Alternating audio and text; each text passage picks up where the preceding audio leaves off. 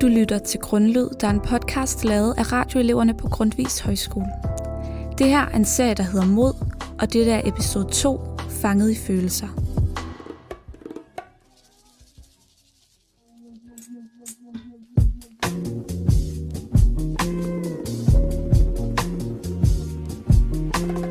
Det dejligste ved ham her, fyren, det er bare, øh, han har bare en, en fuldstændig sindssygt nice energi, som jeg sjældent, hvis ikke aldrig, har oplevet hos nogen før. Det aller dejligste ved personen, det er, hvor tydeligt det er at mærke, hvor sådan ops vedkommende er på andres følelser. Du kender helt sikkert følelsen af at være forelsket. Og at gå og tænke på en person dag ind, dag ud. Du har måske gået og haft ondt i maven over at skrive til personen, om I skal mødes igen. Om hvad du skal sige næste gang, du støder ind i personen. Og måske endda, hvilket tøj du skal have på, når det er. Men kender du mon følelsen af at være forelsket i en person, du bor sammen med? En person, du skal forholde dig til hver eneste dag? Du oplever personen i alle mulige dagligdags situationer. Du ser personen iført alt fra festtøj til nattøj, og du er aldrig i et safe space, hvor du ved, du ikke støder ind i dem. Sådan kan det føles at være forelsket på en højskole. På grundlyd i dag skal du høre to højskoleelever fortælle om deres oplevelse med at kunne lide en person, man bor sammen med, og det mod, det kræver at tilstå deres følelser over for personen i et miljø, hvor man næsten aldrig er alene. Øhm, jeg synes egentlig, jeg synes egentlig, jeg har ret nemt ved at være åben omkring mine følelser i forhold til andre. Altså, og jeg har det meget sådan, at det kræver mere energi for mig ligesom at skulle gå og holde det inde, hvis jeg fx er irriteret på nogen, end bare at sige det. Så øhm, når, når jeg får snedet mig uden omkring den der, jeg siger ikke noget før du gør, og taget mig sammen til at og, og, øh, og være ærlig omkring, hvordan jeg har det med, med, med venner, så øh, ja, så har jeg ret nemt ved det. Så har jeg et godt sprog for det, og så har jeg ikke øh, noget problem med at, at sådan udtrykke mig ret klart i spillet omkring, øh, ja, uanset om det er godt eller skidt, øh, i forhold til, hvor, hvor jeg står med en god, en god ven.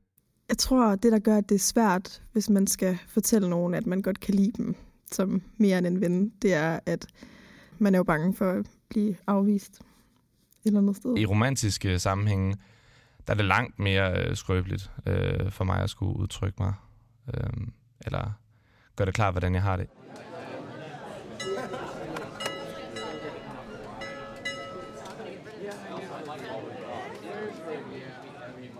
Tror helt sikkert, der ligger nogle andre udfordringer i øh, at være vild med en, du går på højskole med. Fordi der, der, er, sådan, der er mange forskellige sådan, stadier på en måde. Det kan der være i løbet af en dag, når du kan lide nogen. Fordi du kan sådan gå fra at være helt høj og flyvende og bare synes, det er så dejligt øhm, at gå og tænke på dem, til ligesom øh, måske er sådan, så bliver man sådan helt i tvivl, sådan, ej, hvad, synes I bare, jeg er mega nederen, sådan ser jeg godt ud i dag. Altså jeg vil egentlig sige, at, øh, at der er en, jeg har et, et øh, ret godt øje til, og jeg tror egentlig, jeg synes også, sådan et sted her øh, skulle, vil være et enormt sted, altså svært sted at skulle, skulle være alle omkring, netop fordi der også er mange andre, altså fælles venner og alle mulige andre indblandet, så her bliver sagen også sådan ekstra intensiveret, end hvis man havde hinanden bare, bare to og to øh, til hverdag. Øhm, jeg kan faktisk ikke huske første gang, jeg så ham. Men jeg ved, at det er i hvert fald ikke der, det har gjort indtryk. Fordi det er jo ikke sådan, at jeg så ham og bare tænkte, wow, sådan, det er bare dig. Første gang, jeg tænkte, der sådan kunne være noget romantisk, eller sådan, at jeg, jeg tænkte, der kunne opstå sådan en anden tiltrækning end, ja, end ved alle mulige andre, det, det var faktisk en af de første dage. Både fordi, øh, ja, rent fysisk er det en, der øh, synes er værd at kigge efter, men også... Øh, i måden, øh, måden han sådan formulerer sig på, og øh, øh, generelt sådan udstråling, smil, charme. Øh, en, der øh, ret hurtigt fik min opmærksomhed, vil jeg sige, ja. Men han er sådan en person, som deler meget ud af sig selv, øhm, så man får sådan... Han, han, man får rimelig hurtigt kendskab til, hvem han er. Øhm, og jeg tror lidt, det var det, sådan, hans sådan måde, hans sådan ærlighed og måde at hvile sig selv på, der sådan, ja, tiltalte mig rigtig meget sådan helt fra starten af. Så det var meget tidligt i opholdet.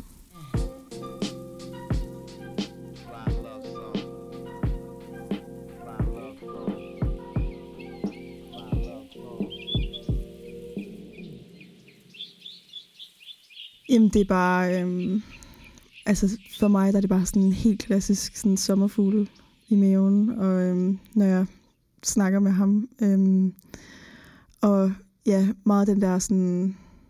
Det, det, altså, der, der, det er fuld...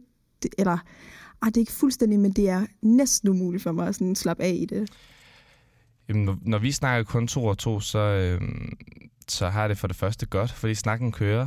Øh, vi har et virkelig godt, øh, en virkelig god pandang, eller hvad man siger, over for hinanden, og øh, udover det, så har jeg svært ved ikke at smile. Jeg får nærmest sådan lidt sådan flugtfølelse, bare sådan lidt sådan, ej, nu skal jeg ud af den her situation, inden jeg når at ødelægge noget.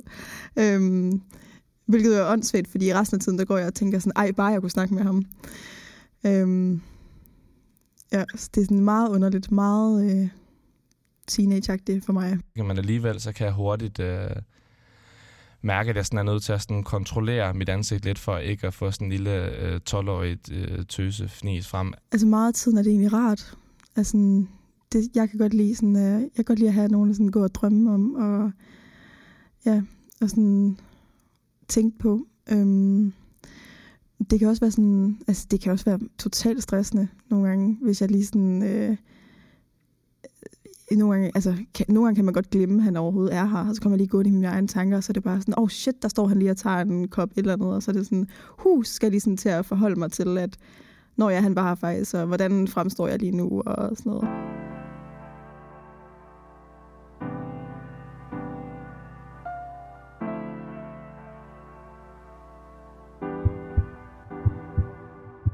Jeg frygter faktisk mest, at han vil få det rigtig nederen over det.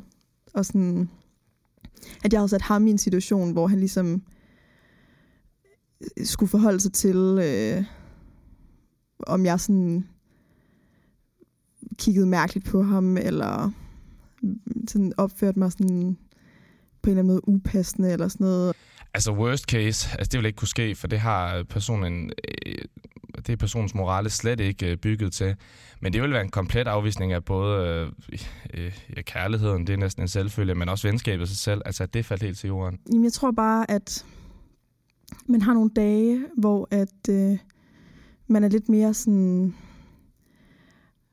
Man har, man har lige lidt mere sådan gå på mod, og man er sådan man tror på sig selv, og man tænker sådan, det her, det, det skal sgu nok gå. Altså, der er, sådan, der er bare nogle dage, hvor man er lidt mere øh, optimistisk anlagt end andre. Det, der skal til, for at jeg kunne erkende min, min, min følelser over for vedkommende, skulle være, at vi var øh, en del tættere venner, end vi er nu. Altså, jeg skal være helt sikker på, at uanset hvad, så står venskabet først. Jeg har lidt lavet med tanken om at fortælle det, inden vi stopper.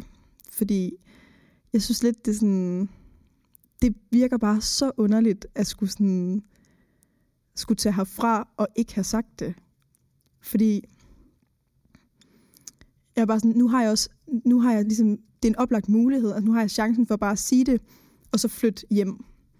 Og så behøvede der ligesom ikke være mere end det, men så fik jeg det ud.